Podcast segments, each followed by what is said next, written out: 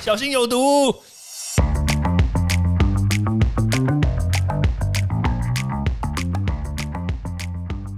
毒物去除了，人就健康了。欢迎来到昭明威的毒物教室。Hello，大家好。这几天我们看到一个新闻，那说实在话，这个新闻也是蛮莫名其妙的，就是小朋友的课本里面含有甲醛啊。说实在话，甲醛这个东西，我们之前也谈过，它当然不是一个好东西，因为如果吸入过量的话，确实会造成身体很多很多的不好的影响，那肯定是危害啦。对啊，因为毕竟它也是致癌物嘛。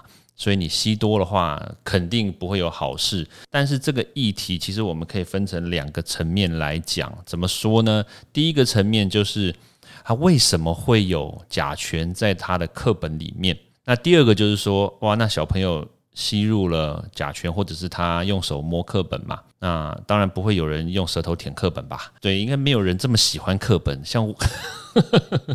像我就很讨厌课本，人家可能会觉得说，张教授你不是很喜欢念书吗？哪有乱讲？我我最讨厌念书。哎，喂，怎么可以这样鼓吹这种坏思想？哎，不是，所以我们还是照我们刚刚所说的。那好，那甲醛通常会出现在什么地方呢？通常会出现在比如说着色剂上面，然后或者是油漆上面。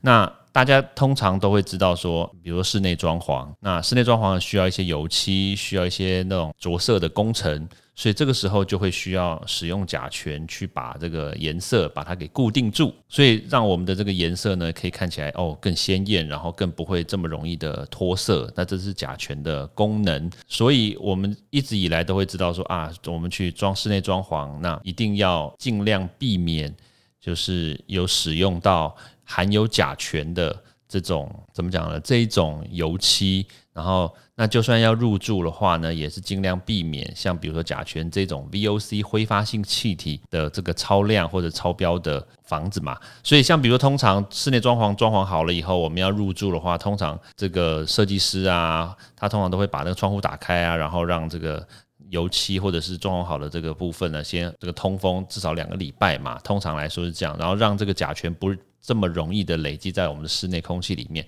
但是问题就在于，如果你真的住进去了以后，或者是你真的接触了以后，它不会有甲醛吗？不会，甲醛还是在的。为什么？因为甲醛它就是这么讨厌，它会慢慢的透过你的这个时间，然后它会慢慢的释出来，它会慢慢的飘出来。那就像课本一样，课本其实它上面因为有油墨嘛。那这个，那再加上可能这个书上面它会涂一层这个保护这个保护眼睛的这个反光漆，所以像这个保护眼睛的这个反光层呢，它涂上去之后呢，通常它不会这么容易的脱色嘛。那所以里面可能都会含有一些微量的甲醛在里面，去降低它的脱色。然后让它的颜色可以维持在那个地方，诶，所以这其实听起来是蛮合理的一个一个事情啦，就等于是这个室内装潢把它运用这个技术运用在你课本的列印上面啦，所以基本上来说大概会是这样。好，那小朋友要接触到这个东西的话，我们可不可以避免呢？其实课本要如何避免，说实在真的很难，除非我们立法去限制这个这个列印教科书的厂商，它可以用多少的这个含量。的甲醛，那如果说不用含甲醛的话也可以，那大家可不可以接受？就是你手摸了以后，它会掉漆呀，它会溶掉啊，因为台湾又潮湿，对不对？接触到这个潮湿的空气，它会不会溶？所以这个就变成是一个这个生活机能性的一个问题啦。那当然相对而言，那小朋友接触到这个甲醛的话，他当然。